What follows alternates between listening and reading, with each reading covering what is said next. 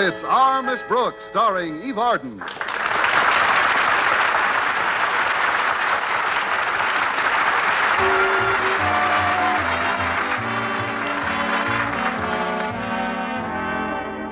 Well, our Miss Brooks, who teaches English at Madison High School, has never been one to complain about extra work. But when she was asked to substitute in both French and German classes recently, she thought it was a little too much. I certainly did. It wasn't just the difficulty of the added assignments, but for a while there, the pupils in my English class were learning to speak French with a German accent. Since Mr. Conklin had been overworking the faculty consistently, all of us were exhausted most of the time. I was so overtired last week that I actually began to have insomnia. At breakfast on Thursday morning, I told my landlady about it. Oh, you don't have to tell me about insomnia, Connie. I've had it off and on for years. But a few weeks ago, my doctor gave me a marvelous prescription for it. I take one pill and go into a long, restful sleep. But don't those pills make you feel logy when you wake up? A little. But my doctor gave me a remedy for that. He did? Yes, it's another prescription which I take every morning. Keeps me wide awake all day. You mean you take two pills every day? Three. A red one, a white one, and a blue one. You have to salute when you take them? The third pill is to calm my nerves if the other two make me jittery. Why don't you try them, dear? No, thanks. I'm afraid it'll take more than pills to solve our faculty's problem. The school's so overcrowded this year, there simply aren't enough teachers to go around. Walter Denton had an editorial about it in the school paper yesterday. The Madison Monitor? That should accomplish something, shouldn't it? It certainly should. The complete abolition of the monitor. You're not serious, Connie. I certainly am. Walter couldn't have chosen a worse time for the editorial.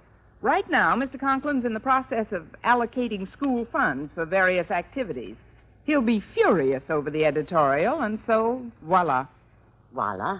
That's French, for I wouldn't give you two cents for the paper's chances. But if the conditions in Madison are so bad, why doesn't Mr. Conklin ask the Board of Education for additional help? He wouldn't dare. He's afraid Mr. Stone would think he's inefficient in handling his faculty. Well, but is it going to solve Madison's problems if Mr. Conklin sticks his head in the sand? Only if he keeps it there long enough. but I know he'll be angry about that editorial. Well, then I hope for Walter's sake he didn't see it. So do I. We should know pretty soon, though. Walter should be here any minute now. Come on in, Walter. The door's open. Oh, I wonder if Mr. Conklin's seen that editorial. I wish I was dead. Does that answer your question, Mrs. Davis? Maybe if I got you something to eat, Walter, it would perk you up a bit. I'll see what I've got in the kitchen and be back in two shakes of a lamb's tail. Bring the lamb's tail, too. This kid'll eat anything. I wish you wouldn't tease me about my appetite, Miss Brooks. I've got enough trouble this morning. I'm sorry, Walter. I gather that Mr. Conklin told you he'd read the editorial when you called for Harriet last night, right? Well, not in so many words, Miss Brooks, but there was something in his manner that led me to believe he'd read it. What do you mean? He kicked me down the porch steps. Well, that in itself would hardly be indicative. He's done that many times. Yeah, granted. But never since I've known him has he come down after me and kicked me back up again. Oh, well, that is something to worry about. But did he say that the monitor was through, Walter? no, no, not officially. But he called me this morning and told me he wants to see us as soon as we get to school. Well, I guess it's Auf Wiedersehen to the Madison Monitor, Walter. Auf Wiedersehen? That's German for don't look now, but you're out of a job.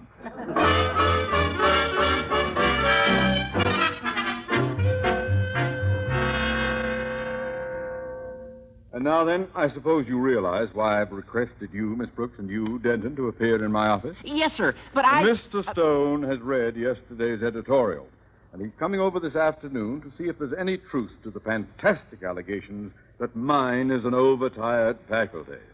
Overtired indeed. Asleep on their feet, indeed. Why, I. Miss Brooks, get your head out of my flower bowl. Oh, oh, yes, sir. I was just smelling the flowers. You're a little late. They were thrown out a week ago. My goodness, the fragrance certainly lasted, didn't it? Uh, Miss Brooks, as faculty advisor of the Monitor, you are as responsible as Denton for what has occurred. And if you have any desire to see the paper continued after today, you will follow my plan of action. What's that, Mr. Conklin? What kind of a plan are you cooking up, Chief? Boy, when you get that little old head of yours working, I'll. Oh, shut up!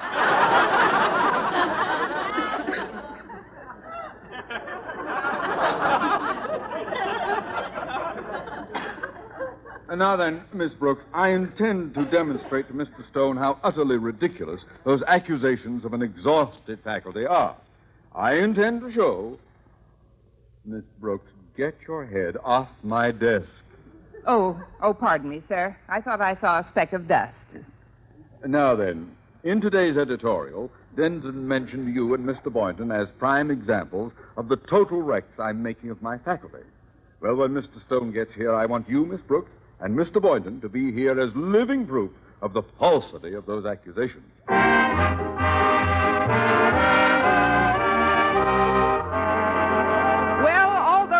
As fatigued as the rest of our faculty, I knew that Mr. Boynton was vitally concerned with preserving the Madison Monitor.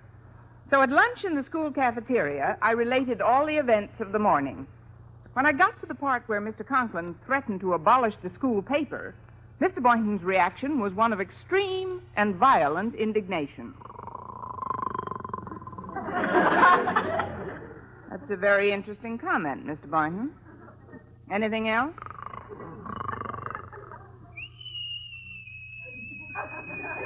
Oh, fine. The only time he whistles at me is in his sleep. Mr. Boynton. Wake up, Mr. Boynton. Mm-hmm. What, what's the matter? You were leaning over the lunch table asleep, Mr. Boynton. Did you hear anything of what I was saying? Oh, yes, Miss Brooks. Right before I conked off, you said that Mr. Conklin threatened to abolish the school paper. Oh, we simply can't let that happen. Monitor's is one of the most vital institutions in student life.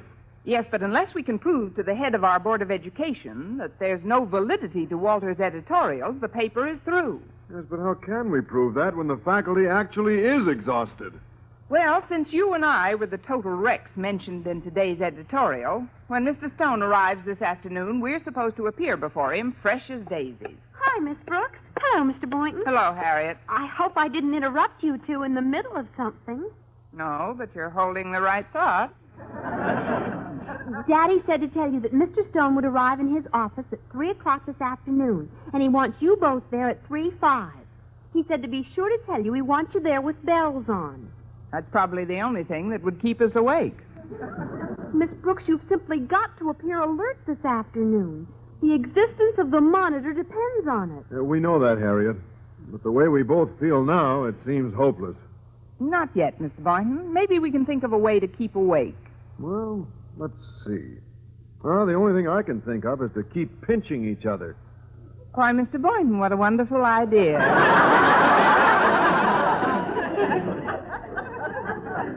No, that wouldn't work. Maybe not, but it'd be a heck of a lot of fun trying. uh, wait a minute, I just remembered something. What, Miss Brooks? Mrs. Davis has a doctor's prescription that she takes every morning. She says it keeps her alert all day. I'll call her and tell her to bring some pills down at once. That sounds feasible. It would be, except for one thing. I have to go downtown to the supply house for some lab equipment between 2 and 3 today. And I won't be back in time to take any of the pills. I'd have to go directly to Mr. Conklin's office. Maybe I can help.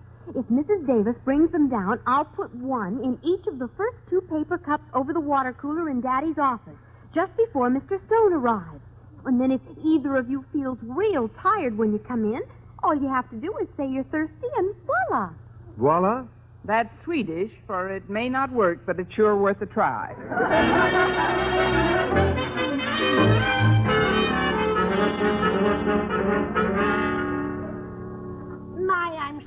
glad I got here in time, Connie. So am I, Mrs. Davis. It's almost two o'clock now, and I wanted to be sure I saw Harriet before her next class. Well, I rushed down here as soon as I got your phone call. But I forgot what you wanted the pills for, so I brought all three kinds red, white, and blue. Oh, good. Which one do we take to keep awake? Mm, now, let's see. I made up a little jingle so I wouldn't get mixed up. A jingle? Yes, it never fails. Just listen. Oh, the red pills make you sleep, and the white pills make you wake, while the blue pills calm you down when you start to jump and shake. How do you like it, Connie? Don't you think it's catchy? With the right melody, it's hit parade material. but if I followed the plot correctly, it's the white pills that make you stay awake, right? Right. Here are two of them. Oh, thanks, Mrs. Davis. Now, excuse me for rushing off, but I must get these to Harriet Conklin as soon as possible. See you later, Mrs. Davis. Bye bye, dear. Now, it's certainly lucky I thought of that jingle. Oh, the blue pills make you sleep, and the red pills make you wake. No, no, no, no, no. Let's see, that's wrong. Oh, the white pills make you sleep, and the red pills make you blue. No. No. The green pills make you sleep, and the. Oh, dear. I knew I should have written it down somewhere.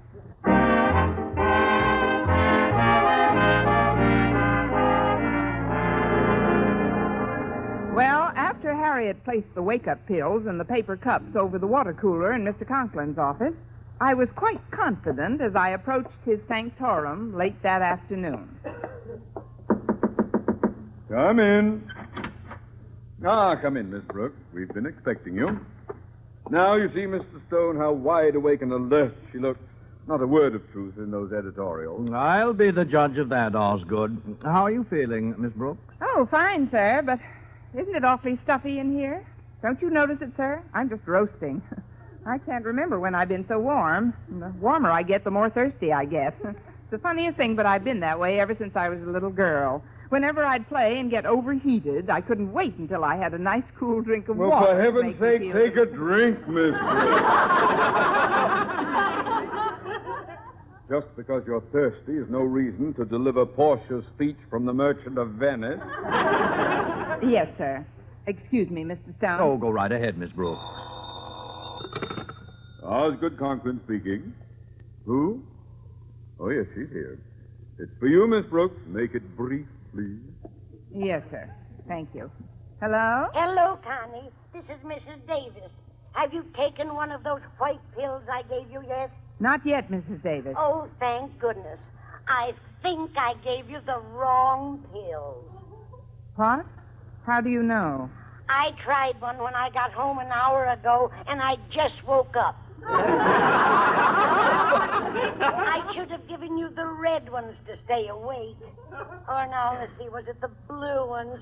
Oh, now let's Uh, see. never mind, Mrs. Davis. I'll see you later. And don't worry, I'll pick it up for you. Uh, that was Mrs. Davis. She had lunch in the drive in around the corner, and when she got home, she discovered she'd forgotten something What? her car. Uh, please, Miss Brooks, if you'll just get your drink, we can get on with this meeting. Drink? Oh, I don't need that now. I just had a very refreshing phone call. Oh, that must be Mr. Boynton. Come in.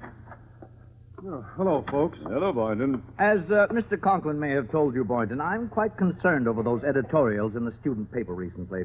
Now, I don't want the teachers in my school system driven to the point of exhaustion. If this condition exists, it means one of two things. Either Madison needs more teachers, or it's a case of colossal mismanagement. Mismanagement. But you can see for yourself, Mr. Stone. These are the teachers mentioned in today's editorial, and they're completely fresh, as vivacious as newborn babes. Uh, Boynton, in your own words, suppose you tell Mr. Stone just how wide awake you feel. Yes, sir. In a minute. Um, uh, pardon me for mentioning it, but isn't it a little stuffy in here? Stuffy. Please, Mr. Boynton, that's no way to speak about Mr. Conklin and Mr. Stone. I mean, it seems sort of warm in here. It's the funniest thing. The warmer I get, the more thirsty I become. It's been that way ever since I was a little boy. Whenever I'd play and get overheated. Cut. We've had the Portia bit. Besides, it's quite cool in here, actually. In fact. Why, two minutes ago, you said you were roasting, Miss Brooks. Well, that's a woman for you, always changing what's left of my mind. If you don't mind, Mr. Conklin, I'd like a glass of water. After the pitcher you drank just before you came in here? What pitcher? I haven't had a drink since lunchtime. I'll only be a second.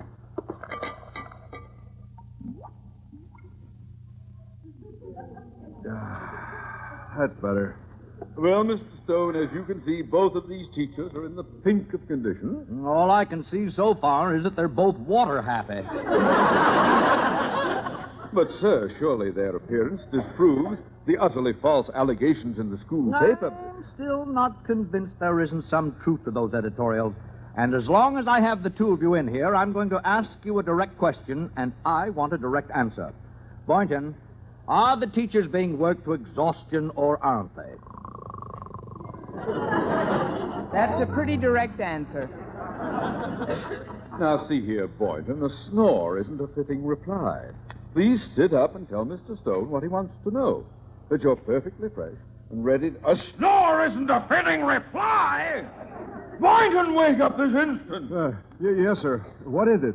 It's hotter in here now than it was before. that, that, that, that's what it is. It's the heat. Yes, the heat. Uh, that's right, it's the heat, yes. Thank you, little Sir Echo. I know that once Mr. Boynton gets outside the door, he'll be all right. He's just faint from lack of air. Come on, Mr. Boynton. Yes, Miss Brooks. There, out you go, Mr. Boynton. There, you see, Mr. Stone? Once he got outside, he was fine. Not a bit sleepy. So, Osgood, there wasn't a word of truth in those editorials. No one's exhausted. The entire faculty's bright eyed and well rested. Well, perhaps Mr. Boynton was a little tired today, but as for Miss Brooks and me and the rest of the faculty, we're chipper as birds. Right, Miss Brooks? I'd like to fly away right now. Uh, All this talking has made me a bit dry. If you'll excuse me for a moment, sir. I'd, uh, I'd like to get a drink of water. uh, water? Oh, really, Mr. Conklin, water is the last thing you should drink. You know what it does to you. What it does to him? What harm is a drink of water? Well, some men can take it or leave it alone, but others. What? One is too many, and a thousand isn't enough. Miss Brooks, what on earth are you babbling about? Now get out of the way. All right, sir. Bye now. Ah, that's fine. Just the thing. Well, Osgood, perhaps I was a little hasty in my judgment. You're quite right when you say you can't judge an entire faculty on the basis of one teacher, particularly when you and Miss Brooks. Osgood? What are you staring at? I told you that water was dynamite. Osgood, you're not going to sleep too, are you? No, no, Mr. Stone. I'm wide awake. Wide